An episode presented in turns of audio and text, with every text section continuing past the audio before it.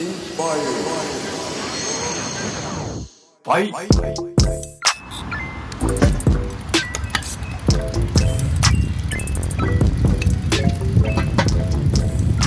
This is Macchiato Memory, an attempt to make sense of the coffee scene right here in Singapore.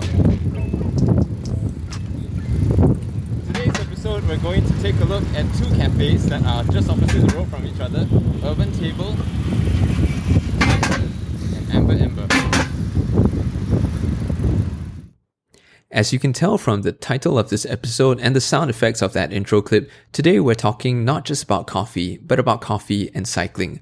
Specifically, what's it like to try to bring a folding bike into a cafe in Singapore? And we took a look at some cafes in episode 3 that was just entitled The Coffee Cycle.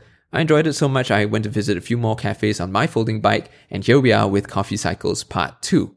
As a result of the pandemic, there's been an uptake of cycling in Singapore, and chances are, if you were like many of the other Singaporeans that took up cycling, you bought yourself a folding bicycle. Maybe you bought it because you wanted to commute, maybe you bought it because you wanted to exercise, or maybe like me, you just wanted it as a means to get from A to B, not necessarily for your, your everyday commute back to the workplace. And anyway, right now, we're not allowed to go, most of us are not allowed to go into our places of work every single day. So chances are you have a bike and chances are that it's a folding bike. So since you got it, you might as well use it. I therefore hope that this information is going to be helpful for you.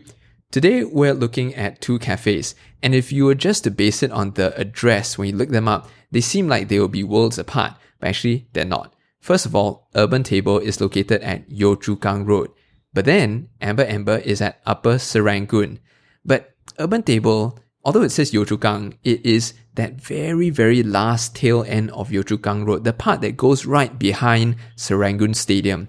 And it is along this lovely stretch of road. I don't stay around there, so I'm not familiar. This this really cool place, this this stretch of Yio Chu Kang Road that has a bit of that that JB vibes. And maybe you're missing those vibes because we can't get to Malaysia. I, I just saw that it's been a year since the border was open and so we, we can't get to JB right now, at least not for, for casual purposes.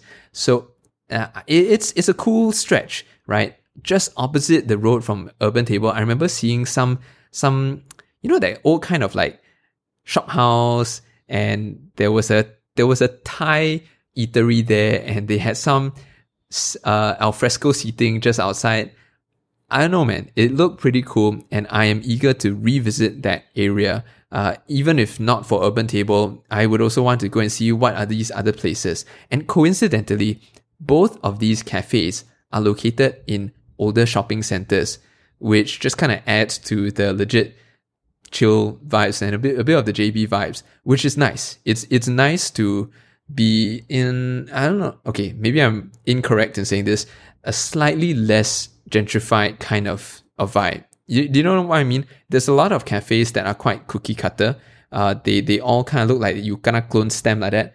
These two are a little bit different. Okay, so Urban Table first.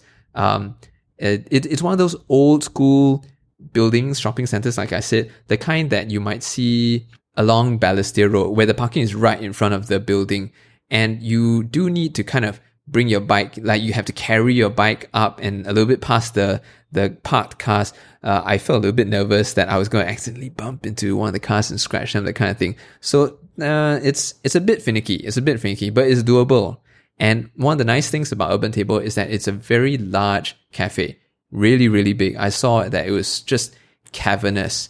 Uh, although when I did try to bring my bike in, the staff that happened to be on duty at that day, at that time, they were slightly apprehensive until I demonstrated to them that it's okay. This bike folds up really small. I'm sure there's plenty of space. And let me just go on a slight tangent here to say that's a bit of a shame. Uh, and it is unfortunately common in Singapore that despite some of the some of the government efforts, some of the business efforts to encourage people to cycle and just use cycling as, as an alternate mode of transport or just healthy lifestyle, despite all those efforts, um, the the whole country hasn't quite got on board with that. And so you do get second looks when you're trying to bring your bike around, which is a shame because, you know, there are places like this, establishments like this, that they clearly have plenty of space. Now, let me also say that as someone who who tries to cycle around a little bit, it's nice that the chairs here are hard surfaces because then you don't feel paiseh to sweat.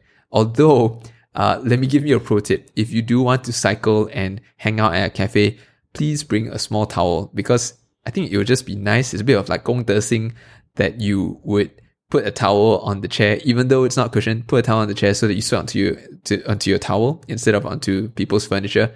I think that can earn us some brownie points.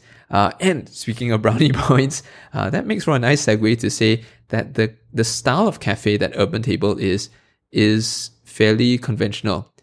They don't seem to have a very strong angle, like they're trying to go for some, some particular unique selling point. But I think that's fine. Conventional has its place. And this is just a comfortable cafe, very spacious. If you just want to chill out, I had a white coffee. The coffee was all right. I don't think it was particularly noteworthy, but then again, you know, most white coffees are, are not super standout superstars. And the food that they had, I had a spinach quiche. It was nice.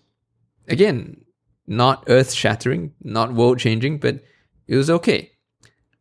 If I sound a little bit less than enthused about it, it's because it it just doesn't have that that huge standout, but it's not a bad cafe. It's not the most expensive. It's not the most creative. You know, it's, it's, it's safe. It's middle of the ground. And if you want to bring a bike or maybe you're a parent and you have a baby stroller, there's space. So you don't have to worry about those things. Parking, I'm not sure. I'm sorry. I don't own a car. I, I don't drive. So, but it's, it's probably worth checking out if you're in the area. And I think it's a safe bet because like I mentioned, that stretch of road, there are a few other places to eat.